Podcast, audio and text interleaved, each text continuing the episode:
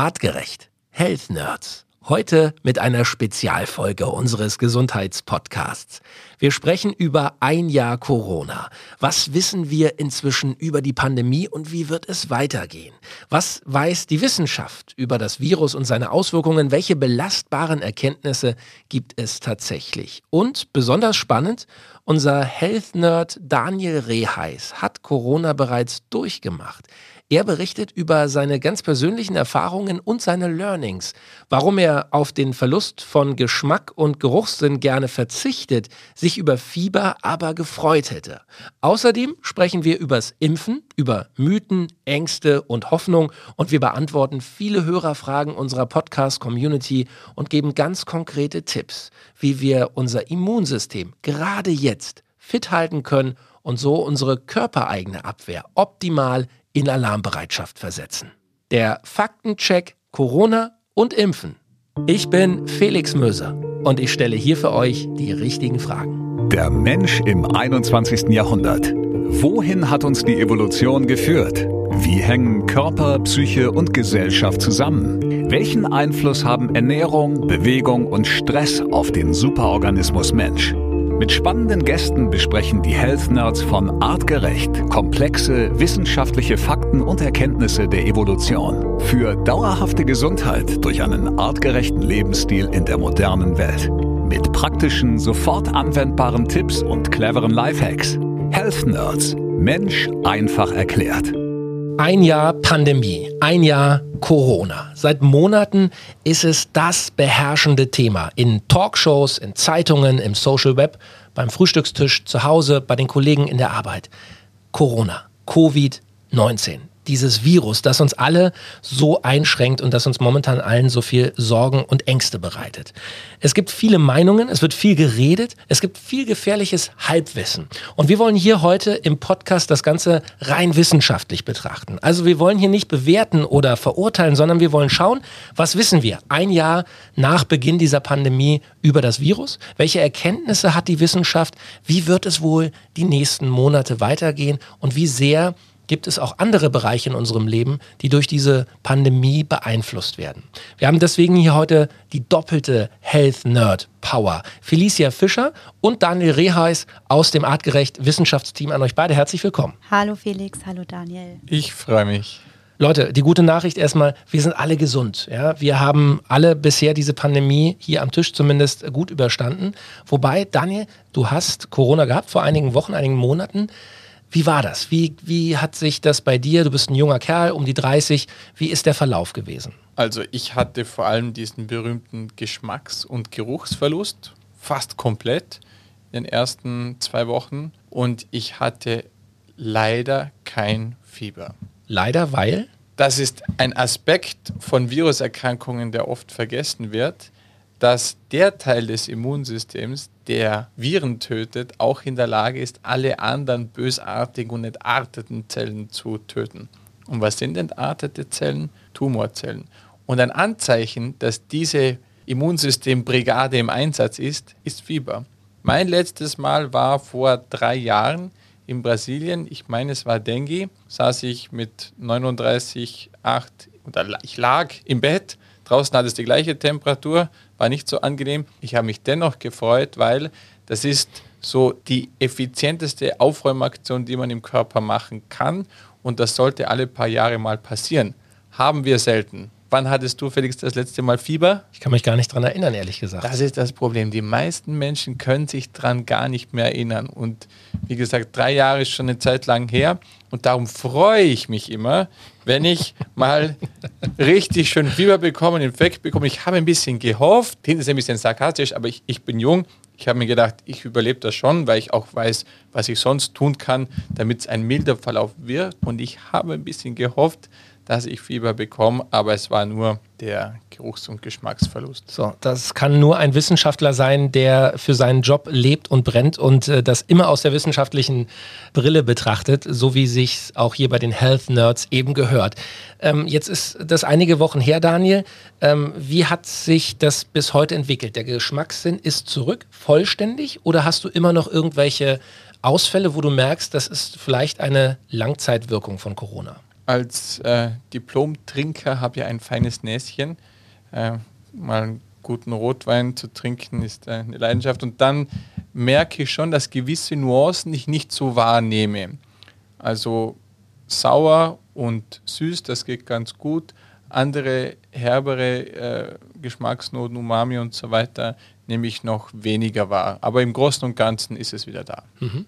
Wir haben im Vorfeld dieser ähm, Podcast-Episode ja im Social Web ähm, aufgerufen, stellt uns eure Fragen. Was wollt ihr unbedingt wissen über Corona? Was äh, sind eure Fragen an die Wissenschaftler? Und da kam, und das hat uns nicht überrascht, es kamen wirklich unglaublich viele Nachrichten rein mit sehr konkreten Fragen.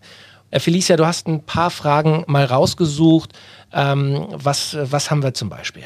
Ja, Laura schreibt zum Beispiel, ist der Lockdown sinnvoll zur Bekämpfung des Virus aus wissenschaftlicher Sicht? Hm. So, Daniel. Also, in der Art und Weise, wie wir heutzutage mit Viren umgehen, ist der Lockdown absolut sinnvoll. In der Zukunft würde ich mir wünschen, dass das Thema diverser angegangen wird. Zum Beispiel, dass man anerkennt, dass Viren durchaus auch für uns eine positive Wirkung haben. Das heißt, eine überstandene Virusinfektion hat auch positive Seiten. Aber niemand sollte natürlich dran sterben oder Spätfolgen haben. Und da gibt es Mittel und Wege, das zu vermeiden. Aber das ist noch ein bisschen Zukunftsthema. Für jetzt Lockdown, Social Distancing. Okay, das heißt aber, wenn ich dich richtig verstehe, eine Strategie kann durchaus sein, dass sich, sagen wir mal, widerstandsfähige, fitte Menschen mit einem Virus infizieren und die, die eher äh, dazu neigen, vielleicht einen schweren Verlauf zu haben, dass man die isoliert? Oder wie ist das zu verstehen? Nein, die Evolution hat gewisse Ursubstanzen entwickelt, die in unserer Trennenflüssigkeit, in unserem Speichel, in unserem gesamten Körper vorhanden sind, die in der Lage sind, jedes Virus ein wenig zu hemmen, sodass der Körper alleine damit zurechtkommt. Und diese Substanzen haben in unserer modernen Welt abgenommen und diese sollten weiter entwickelt werden, konzentriert werden als intravenöse Lösung, damit für diejenigen, die einen schweren oder zu schweren Verlauf haben, dass die dadurch unterstützt werden können. Und das Ziel sollte sein, dass jedes Immunsystem damit alleine klarkommt. Und dann hätte eine Viruspandemie sogar durchaus sehr positive Effekte auf gewisse chronische Erkrankungen, die in unserer Gesellschaft auch explodieren, wie beispielsweise Krebs. Okay, inwiefern wäre das ein positiver Effekt? Was kann im besten Fall der positive Effekt sein? Im besten Fall, wie gesagt, ist der positive Effekt, dass die Krebsrate deutlich sinkt. Warum? Weil der Teil des Immunsystems, der Krebszellen tötet, auch Covid tötet das ist nicht trennbar. Das ist eine Spezialeinheit, die darauf spezialisiert ist, lebendige Zellen zu töten. Und dann spielt es keine große Rolle, ob das eine infizierte Zelle ist, die durch Covid infiziert wurde oder die entartet ist. Eine das Krebszelle. wird beides vom gleichen Teil des Immunsystems eliminiert. Und das fehlt in unserer modernen Welt.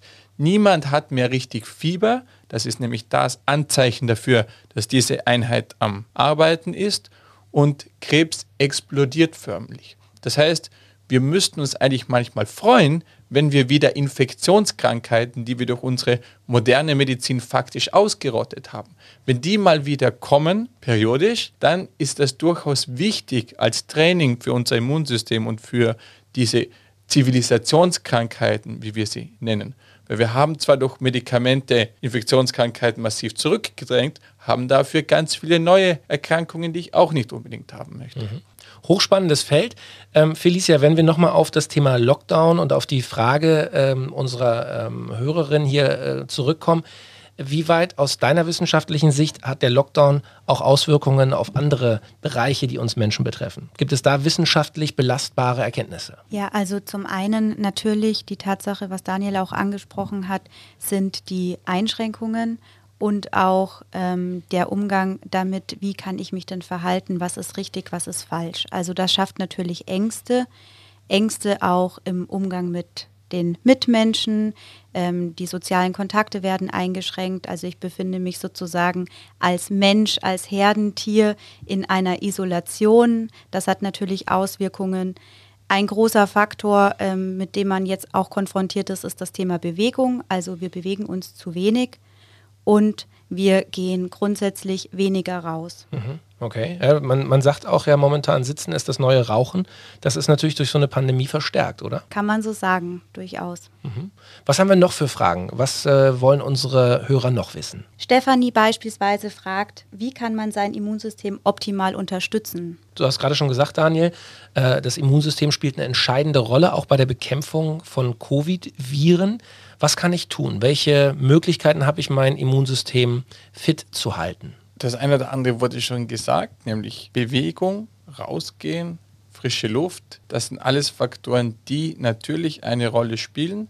Die Sonne ist auch nicht zu vergessen, Vitamin D. Das heißt, ein Lockdown hat natürlich auch seine massiven Schattenseiten, was das angeht, weil gerade der Teil, der wichtig ist in Bezug auf Lifestyle, wird durch einen Lockdown natürlich massiv verschärft. Und das hat sehr negative Konsequenzen. Dann kann ich es tun durch Nahrungsmittel.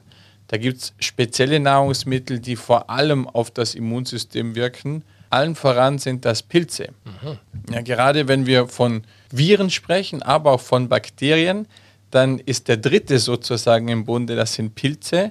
Und die stehen untereinander in Konkurrenz ein wenig. Und wenn ich Pilze esse, ganz normale Speisepilze und das am besten gemischt, dann ist das eine Stimulation des Immunsystems genau gegen andere Erreger wie Covid beispielsweise zu wirken. Also das ist mal ein super Nahrungsmittel. Und dann Bakterien. Also Bakterien mögen Viren auch nicht. Und was ist Bakterienessen? Das sind fermentierte Nahrungsmittel. Wir kennen vor allem Sauerkraut, aber auch Oliven mhm. sind fermentierte Früchte. Beziehungsweise gibt es im Internet und im Supermarkt mittlerweile ganz viel fermentierte Nahrung. Wir kennen vielleicht noch den Milchkäfir, aber die Palette wird hier immer breiter. Man kann es auch wunderbar selber machen. Fermentierte Nahrung macht sich faktisch selber, ist faktisch unbegrenzt haltbar. Und das ist wirklich Nahrung als Medizin. Darüber hinaus alles an Gemüse, alle natürliche Nahrung ist gut fürs Immunsystem, weil voll mit Vitaminen und Mineralstoffen. Mhm. Da kann man wirklich viel tun, ernährungstechnisch auch. Wer uns hier seit einiger Zeit folgt oder auch unseren Podcast äh, hört, der weiß natürlich, dass artgerecht, dass ihr, euer Wissenschaftsteam eng ähm, an einem Stoff arbeitet, der sich Lactoferrin nennt. Ähm, was hat es für denjenigen, der vielleicht damit jetzt noch nicht in Berührung gekommen ist, was hat Lactoferrin für Eigenschaften auch in Bezug auf unser Immunsystem? Ja, Lactoferrin, unser, unser Baby, das Zentrum unseres Denken und Handelns. Warum sind wir so fanatisch nach dem Stoff? Weil er kommt eigentlich vor allem in Muttermilch vor. Also Mama gibt es ans Baby und wenn man sich das Teilchen anschaut, dann sieht es ein bisschen aus wie ein Schmetterling. Und am einen Flügel kann ein bisschen Bakterien töten, auf der einen Seite ein bisschen Viren und ein bisschen Pilze. Das Ding kann von allem ein bisschen was. Also das ist nur, dass wir es uns richtig vorstellen können, ein Molekül. Ja, es ist ein Immunprotein, das heißt, es ist Teil des angeborenen Urimmunsystems.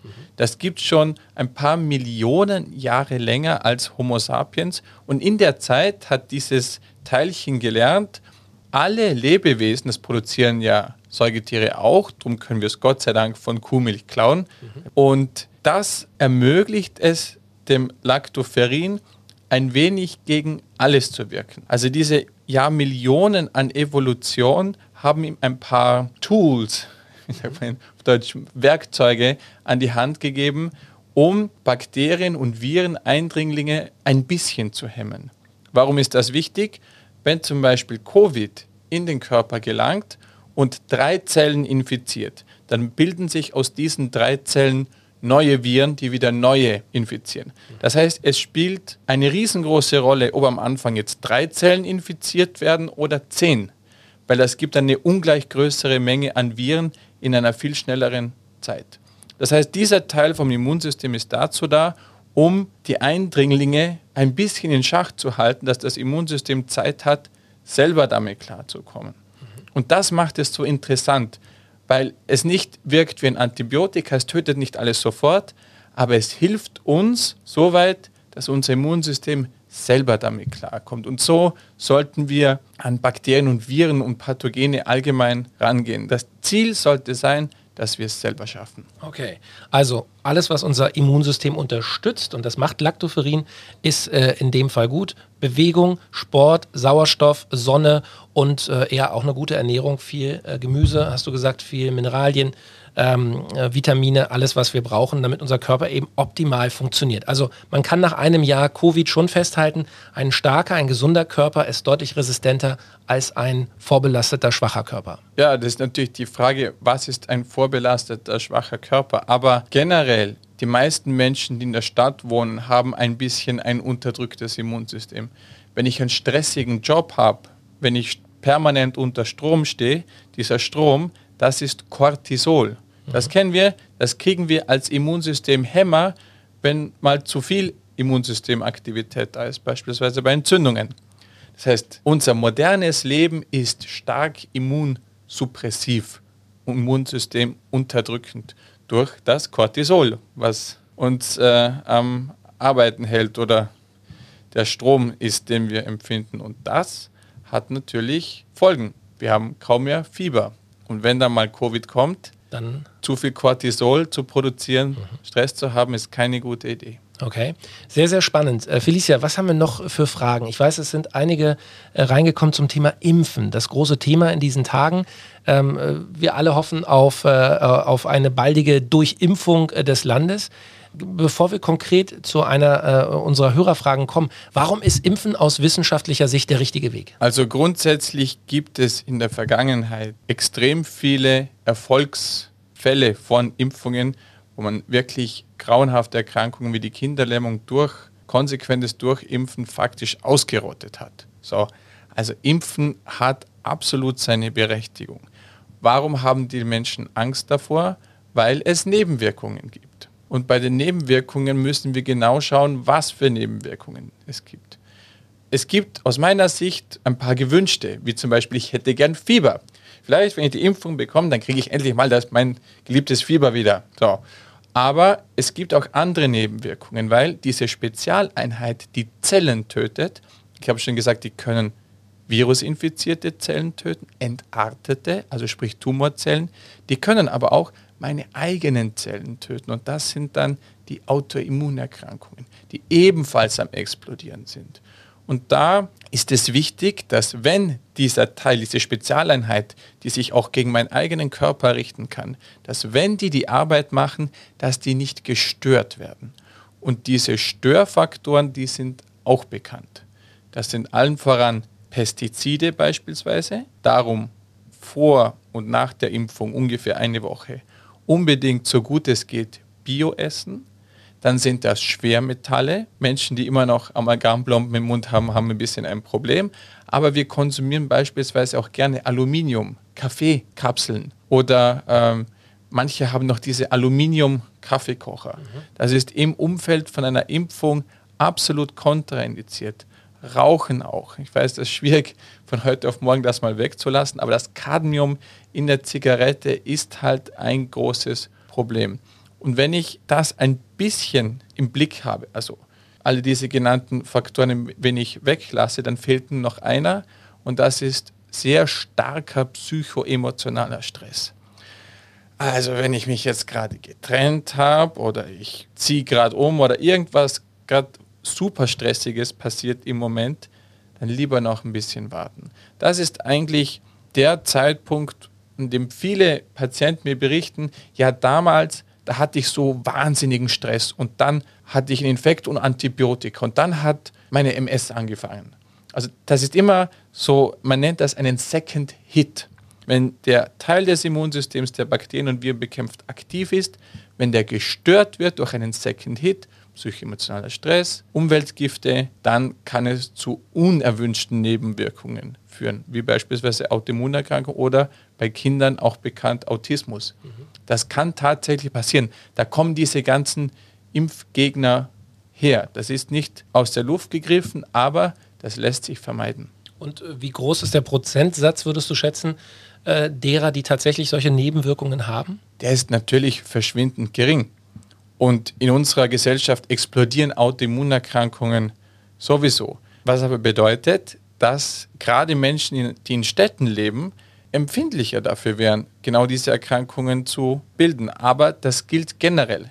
Das heißt, ich kann bei jeder Infektion, bei jedem Schnupfen, den ich habe, bei jeder Grippe, die ich habe, können genau diese Nebenwirkungen auftreten. Das heißt, eine Impfung ist ja nur eine Art Minigrippe. Und die Chance auf diese unerwünschten Nebenwirkungen bei einer Impfung oder bei anderen Erkrankungen ist genau gleich groß oder bei Impfungen sogar geringer. Früher war es anders, weil dort hat man viel Aluminium in die Impfungen gepackt als sogenannten Adjuvant, als Zusatzstoff. Und das macht man heute nicht mehr. Das heißt, dieses Risiko fällt schon mal weg und von daher sind Impfungen aus meiner Sicht total safe. Super. Felicia, lass uns konkret zum Thema Impfen nochmal eine Hörerfrage bringen. Ja, Steffen stellt zum Beispiel die Frage, es gibt ja unterschiedliche Impfstoffe auf dem Markt. Was ist denn da der Vorteil und auch das Risiko? Ja, die Menschen wollen wahrscheinlich wissen, welche Impfung ist jetzt die beste. Ja, klar. Dazu muss man verstehen, dass eine Impfung so funktioniert. Und zwar, wir bestehen aus Zellen. Von Kopf bis Fuß. Gehirnzellen, Leberzellen, Muskelzellen. Der eine hat von den einen Zellen mehr, bis Fettzellen und so weiter. Ja. und in allen diesen Zellen gibt es Fabriken für Eiweiße. Und die Eiweiße, die in diesen Fabriken produziert werden, sind natürlich meine körpereigenen. Und welche Eiweiße dort produziert werden, das kann das Immunsystem messen. Die haben so große Scanner, da fahren die hin und da können die sehen, aha, ist körpereigen. Oder oho, ist eine Tumorzelle, müssen wir mal eliminieren, machen wir jeden Tag. Oder ist eine infizierte Zelle, eliminieren wir auch. Mhm. Was machen also die Impfstoffe?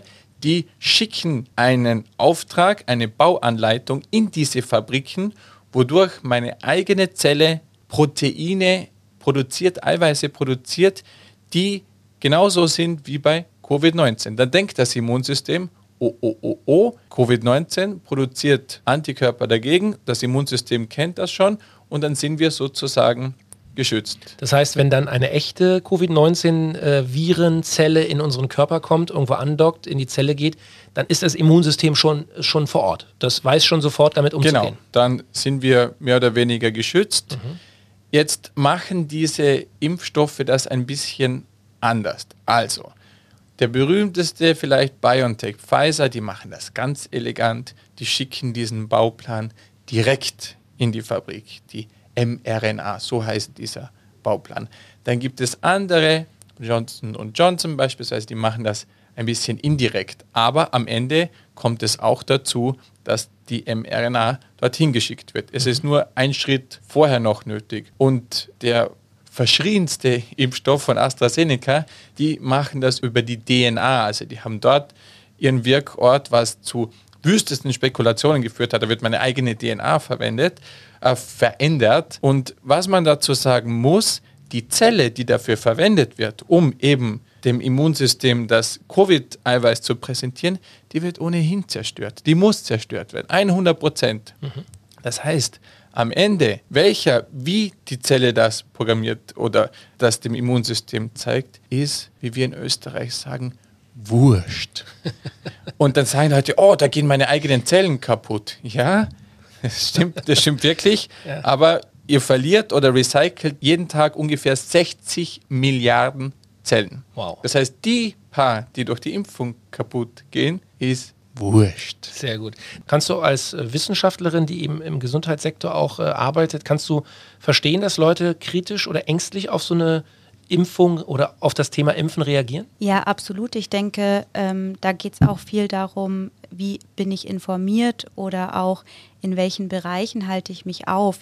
Und das ist ja auch das Wichtige zu verstehen, dass ähm, wir alle irgendwo unsere Handlungsfreiheiten haben, zu entscheiden und auch Einflussfaktoren haben, unter anderem, wie gehe ich denn mit der Corona-Pandemie um, wie geht es mir und auch was Daniel eben vorhin sagte, wie geht es mir denn tatsächlich auch psycho-emotional, wie geht es mir gesundheitlich und habe ich da vielleicht Bedenken? Und wenn ich Bedenken habe, dann sind die auch gerechtfertigt, weil man mittlerweile eben auch weiß, zum Beispiel auch Themen, die mit äh, Social Distancing zu tun haben, beispielsweise Einsamkeit, Sorgen für Stress, also psycho-emotionalen Stress. Das heißt, auch das ähm, lässt uns anfälliger sein für Viruserkrankungen und dann im Umkehrschluss vielleicht auch die Wirkungen oder Nebenwirkungen einer Impfung beeinflussen. Mhm. Leute, wenn wir in dieser Pandemie, wenn man dann überhaupt etwas Gutes finden kann, aber wenn wir was finden wollen, was mir aufgefallen ist, es gibt kaum noch jemanden in diesen Tagen, der eine Erkältung oder sogar eine Grippe hat. Oder? Ist euch das auch aufgefallen? Kann man da, gibt es da wissenschaftliche Daten zu? Ja, natürlich. Also das ganze Social Distancing und Masken tragen ähm, verhindert einiges an sogenannten Crowding Diseases, Crowd Diseases, also Bazillen, die übertragen werden, wo immer viele Menschen sind. Ja, also das ist sicher etwas Positives an der Pandemie. Mhm. Heißt das im Umkehrschluss, dass wir uns daran gewöhnen müssen, für den Rest unseres Lebens, auch nach dieser Pandemie, weiter mit Mundschutz durch die Gegend zu laufen? Glaubt ihr, dass das eine Folge sein kann, dass das zur neuen Normalität wird? Gottes Willen, nein. Also dann hätten wir tatsächlich das, was viele anprangern, dass dieses ganze Verhalten gesundheitsschädlicher ist als das Virus selbst. Das wird dann tatsächlich eintreten. Und wie gesagt, wir müssen unsere Einstellung zu Mikroben ändern und unser Verhalten gegenüber den Mikroben. Wir dürfen nicht, wie wir es bisher gemacht haben, oh, ich habe ein bisschen Fieber, ein bisschen Ding, oh, nehme ich ein Paracetamol. Das ist ein Immunsystemhemmer. So, jetzt kommt irgendein gefährliches Ding rein, mein Militär macht sich startklar und dann sagt Herr vom Paracetamol, nee, nee, nee, mach mal halblang, du wirst jetzt gehemmt, äh, weil wir wollen nicht deine, deine, deine Nebenwirkungen haben. Also wir wollen keine Gliederschmerzen und kein Fieber haben. Das ist uns unangenehm. Darum darfst du den Erreger jetzt nicht bekämpfen. Mhm. Wir, wir denken komplett falsch in der Gesellschaft, wenn es um Bakterien und Viren und Pilze geht. Mhm. Sind denn Viren die ja, große Gefahr auch der nächsten Jahre? Ich meine, Corona, Covid wird irgendwann hoffentlich überstanden sein. Wird es andere Viren geben oder was glaubt ihr, der nächste, äh, um es mal dramatisch zu sagen, Angriff äh, der, der Mikrowelt, woher wird der kommen? Sind es Pilze, sind es Bakterien? Also, seit Jahren, seit Jahrzehnten wird davor gewarnt. Vor ungefähr acht Jahren gab es in Europa den größten Kongress dazu, wo alle führenden Wissenschaftler gewarnt haben, vor acht Jahren, dass jetzt fünf vor zwölf ist, dass wir jetzt handeln müssen. Der Kongress wurde fünf Jahre später, vor zwei Jahren, nochmal wiederholt. Dort haben die festgestellt, es ist nichts passiert, gar nichts. Das heißt, die haben gesagt, wir müssen aufhören, Antibiotika in der Schweinemast zu verfüttern. Wir müssen unsere Spitäler fit machen für Pandemien. Wir müssen unsere Isolierstationen ausbauen und, und, und. Das einzige Land, was wirklich von Anfang an da dran war, war Holland. Beispielsweise dieser MRSA-Keim, dieser böse Krankenhauskeim. Holland hatte den immer gut kontrolliert. Und jetzt hat der holländische Chef-Epidemiologe gesagt, wir haben ein Problem, wir haben einen antibiotikaresistenten Keim in unserem Land, in unserer Stelle. Das heißt, die haben Bauern, der kommt ins Spital, muss auf Isolierstation, weil er einen antibiotikaresistenten Keim hat, geht wieder zurück, infiziert sich wieder. Wenn man den mal im Land hat, hat man ein Problem. Also mein Tipp war immer schon, und ich habe über viele Vorträge das immer mal wieder angesprochen, antibiotikaresistente Keime halte ich für viel, viel, viel, viel, viel, viel gefährlicher als Viren. Warum? Ein Virus lebt nicht. Ein Virus ist im Prinzip eine intelligent gebaute Erbinformation mit einer Hülle ringsum. Aber das Ding kann selber gar nichts. Das kann sich nicht vermehren, das kann nichts tun. Das braucht einen Wirt. Das heißt, durch Social Distancing und so weiter, durch die Maßnahmen können wir den hemmen. So, und wenn ein Virus besonders tödlich ist, dann bleibt es immer lokal begrenzt, beispielsweise Ebola. Wenn es besonders virulent ist, ist es nicht sehr tödlich. Das heißt, vor Viren hatten wir nie wirklich Angst. Mich hat es auch total gewundert. Ich habe mich, jetzt ein bisschen böse, aber ich mich, irgendwo habe ich mich gefreut, weil ich gedacht habe, oh mein Gott, oh mein Gott, oh mein Gott, es passiert, es passiert, die Pandemie, die Pandemie, die Pandemie. Es ist ja nicht Bakterien, es ist ein Virus. Und ich, uh, es war wahnsinnig aufregend, wenn man mit dem Thema immer arbeitet, auch wenn es furchtbar ist für die Welt. Aber endlich mal wird man auf das Thema aufmerksam, bevor mal was wirklich Böses passiert, wie antibiotikaresistente Keime. Und ich nehme es niemanden übel. Ich nehme es den Politikern nicht übel, dass sie Fehler machen. Ich nehme es den Corona-Leugnern nicht übel, den, den, den Überängstlichen. Man muss einfach danach, wenn der Staub sich gelegt hat, muss man evaluieren, was jetzt zu tun ist. Und ich hoffe und ich bete, dass die Menschen und die Politik nicht vergessen und verdrängen, dass es neben Viren auch noch Bakterien und Pilze gibt. Die dürfen wir auch nicht vergessen. Und da muss jetzt was passieren. Sonst wird die nächste Pandemie, wenn das der Superkeim ist, den wir, äh, ich würde nicht sagen monatlich, aber wirklich, wir erwarten den schon sehr lange, Wenn der kommt und es ist ein Bakterium, dann gnade uns Gott, weil da gibt es kein Social Distancing. Die kommen über die Luft, die kommen über die Nahrungsmittel, die bleiben, die überleben, tieffrieren, da ist dann weniger lustig. Okay, also aus wissenschaftlicher Sicht, also hier eine ganz andere Gefahr. Bakterien, das äh, vergisst man immer so ein bisschen, wenn man momentan so komplett nur auf dieses Virus Corona oder Covid-19 äh, fokussiert.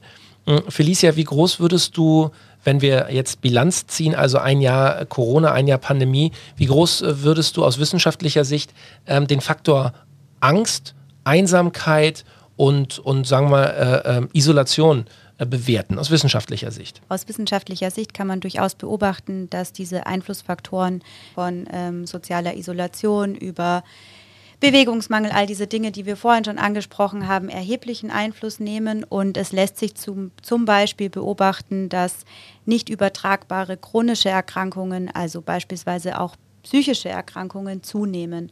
Also das ist jetzt auch eine negative Begleiterscheinung und wird vermutlich auch langfristig Folgen für unser Gesundheitssystem haben. Mhm.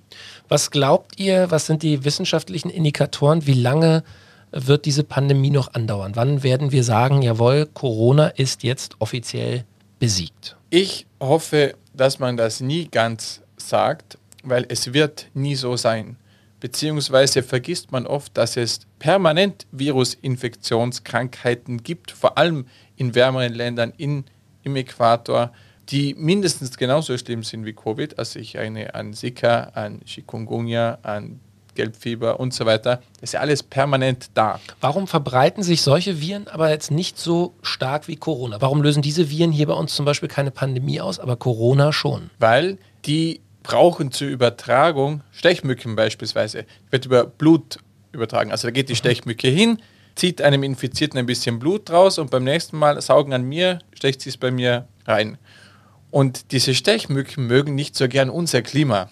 Die erfrieren im Winter. Als ganz nett, als kleiner Trade-off, da, dass wir es hier so kalt haben, haben wir weniger Viruserkrankungen. In Brasilien, darum forschen wir auch dort an Lactoferrin und Covid-19, die sind absolute Experten, bei denen ist das Alltag. Zurück zu meiner Frage, was meint ihr, wann wird diese Pandemie trotzdem so eingedämmt sein, dass wir wieder ein normales Leben, wie wir es äh, gut in Erinnerung haben, leben können? Das ist eine, eine mathematische Geschichte, Milchmädchenrechnung. Wenn so und so viel geimpft sind, ich hoffe, dass die sich ein bisschen verrechnet haben. Es sieht so aus, als ob 50, 60 Prozent Durchimpfungsrate bei der Bevölkerung reicht, dass wir wieder normal leben können. Also vielleicht kommt das ein bisschen früher, wäre nett. Mal mhm. die positive Nachricht. Mhm. Davon gehe ich aus. Okay, das heißt, wenn wir so weiter impfen in dem Tempo, vielleicht einen Zahn noch zulegen Richtung Sommer, kann das gelingen? Wenn wir in dem Tempo weiter impfen, dann ist es 2023. Aber Aber es sieht ganz gut aus, ja, für einen halbwegs entspannten Sommer, denke ich. Leute, bevor wir den Podcast beenden, will ich nochmal eine, eine unserer Hörerfragen äh, hier in den Wissenschaftsraum stellen. Äh, Crossbox Vienna hat uns geschrieben, ähm, Post-Covid-Folgen. Ähm, was weiß die Wissenschaft darüber? Welche Langzeitfolgen kann das Coronavirus in uns auswirken? Was man halt weiß, Generell, ja. ein Virus befällt ja Zellen. Und wenn Zellen kaputt gehen, kommt darauf an, wo gehen die kaputt? Gehen die im Gehirn kaputt? Gehen die im Herz kaputt? Und dann hängt es auch davon ab, dort, wo der Virus ist, wie sehr wird dort Krieg geführt. Das eigentliche Problem ist ja nicht der Virus, der die paar Zellen kaputt macht. Das eigentliche Problem ist das Immunsystem, die Spezialeinheit, die anrückt und wie wild herumschießt und der Kollateralschaden ist das Problem. Darum wird ja in einem ersten Schritt, wenn Menschen in ein Spital kommen, wird das Immunsystem gehemmt. Paradox. Aber primär muss man das Immunsystem beruhigt werden. Tranquilo, tranquilo, schieß nicht so rum, schieß nicht so rum. Und man hat festgestellt, Covid findet sich auch in anderen Organen. Herz weiß man mittlerweile, Lunge weiß man sowieso, dort äh, ist es ja vor allem aktiv, aber teilweise auch im Gehirn und das kann in jedem Organ, wo es zu einer Entzündungsreaktion kommt, kann der Schaden so massiv sein, dass er nicht mehr reparabel ist oder nur sehr langsam repariert wird. Also da haben wir Spätfolgen, die sich ziehen oder irreparabel sind. Das kann auch passieren. Mhm. Gibt es denn etwas aus wissenschaftlicher Sicht, was man prophylaktisch tun kann, damit diese, diese Langzeitfolgen oder diese Kollateralschäden, die da eben entstehen, äh, geringer ausfallen? Also kann ich das irgendwie eindämmen, um, um diese Langzeitfolgen zu verhindern? Ja, und zwar sind das erstmal die gleichen Interventionen, das, was ich schon gesagt habe, was man um die Impfung nicht tun sollte, sprich Pestizide sind bekannt dafür, Bioessen, Schwermetalle, Aluminium, keine Kaffeekapseln mit äh, Aluminium konsumieren, das mal. Und dann gibt es ein paar No-Go-Nahrungsmittel während einer Infektion oder davor, die man unbedingt vermeiden sollte. Das ist spannend. Welche sind das? Also, das sind erstens mal Pflanzenfette, Öle, die das Immunsystem narrisch machen, wie wir in Österreich sagen. Sonnenblumenöl, Maiskeimöl, Distelöl. Die darin enthaltene Linolsäure stachelt das Immunsystem zu stark an, kann es zu einer überschießenden Reaktion kommen und dadurch zu Spätfolgen. Das genaue Gegenteil machen Omega-3-Fettsäuren, die berühmten Omega-3-Fettsäuren, Fisch. Alles, was aus dem Wasser kommt, ist in dem Fall Nahrung als Medizin. Wenn ich es nicht gern esse, muss ich es supplementieren. Und dann unsere zwei üblichen Verdächtigen, die bei den allermeisten Menschen proinflammatorisch, also Immunsystem anstachelnd wirken und das ist Milch, industriell hergestellte Milchprodukte, weniger die fermentierten. Und Platz Nummer eins ist Industriegetreide. Das ist dieser klassische hochgezüchtete Industriemehl, das auch nicht fermentiert wird, das heißt ein Sauerteigbrot wäre der beste, aber dieses ganz klassische Brötchen, was man an jeder Ecke bekommt. Schön weiß. Nun, genau. Wenn ich das kombiniere, also wo habe ich das zusammen kombiniert, natürlich bei Junkfood, Fertignahrung, McDonalds und so weiter, Fertigpizza. Da habe ich alles, was ich brauche für Langzeitfolgen in einer Nahrung. Das gehört wirklich, sobald ich merke, oh, oh, oh, oh, oh, es geht los, dann ist mal gesunder Lifestyle angesagt. Was kann ich noch tun, um unser Immunsystem zu unterstützen? Gibt es etwas, was ich wirklich aktiv tun kann, mal unabhängig von der Ernährung, über die wir schon gesprochen haben, um hier robuster zu sein? Ja, also wir hatten ja vorhin über Fieber gesprochen beispielsweise und das kann ich natürlich auch durch beispielsweise Saunagänge hervorrufen. Ich kann gezielt Reize setzen, Kältereize, Hitzereize. Das ist was, was das Immunsystem auch mit ähm, ein bisschen auf Trab hält. Dann in puncto Bewegungsmangel kann ich ganz konkret ähm, Spaziergänge einplanen, beispielsweise mindestens 10.000 Schritte am Tag wären super. Um lange Sitzzeiten zu vermeiden, sollte man Sitting Breaks machen, also quasi Sitzpausen. Dazu eignen sich am besten Kurzintervallträne, hochintensive. Also der Puls sollte einmal so richtig hoch werden. Mhm. Was auch ganz wichtig ist, um eben auch diesen Faktoren wie Einsamkeit und sozialer Isolation entgegenzuwirken, ist soziale Kontakte zu pflegen, Kommunikationswege finden, die funktionieren. Also wir haben es ja alle erlebt irgendwie, dann ist es halt mal das Zoom-Meeting mit Freunden, ähm, sich in die Augen gucken und auch quasi Quality Time schaffen, wenn man einen Partner hat, kuscheln. Ähm, wenn man das nicht hat, dann ähm, ist es auch sehr sinnvoll, Pläne zu schmieden. Was äh, möchte ich denn in der Zukunft machen? Lachen. Ähm, ja, und wie auch schon genannt wurde, die richtige Ernährung, zu gucken, ähm, was, was unterstützt mich denn da ganz konkret. Und ähm, auch ein Thema ist sozusagen, das Immunsystem ent zu entlasten. Wir hatten auch schon gesprochen über intermittierendes Fasten. Mhm. Ähm, dann natürlich der Darm als die Basis auch zu gucken, wie läuft es denn da. Und im Grunde das, was uns am meisten schützt, unser Immunsystem zu schützen, zu besänftigen, zu sagen, alles wird gut. ja, und wenn es nicht gut wird, dann, dann machen wir es uns halt zumindest schön. Also ähm, auch positiv denken ist mit ein großer Faktor. Und ich denke, da hat man eben die Möglichkeiten, Einfluss zu nehmen und ob man sich jetzt impfen lässt oder nicht.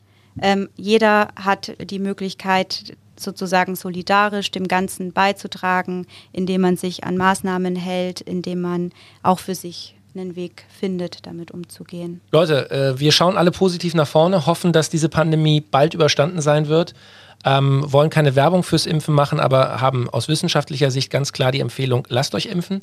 Es kann definitiv helfen, eine solche Pandemie schnell zu stoppen. Herzlichen ich Dank. schon Werbung fürs Impfen. Doch, doch, doch. Gut, sehr gut. Dann positionieren wir uns äh, doch sehr gerne und äh, sagen Danke fürs äh, Zuhören. Felicia Fischer, äh, Daniel Reheis von Artgerecht, herzlichen Dank.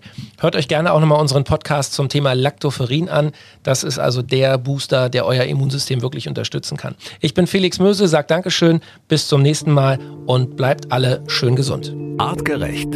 Health Nerds. Mensch einfach erklärt. Ein All Ears on You Original Podcast.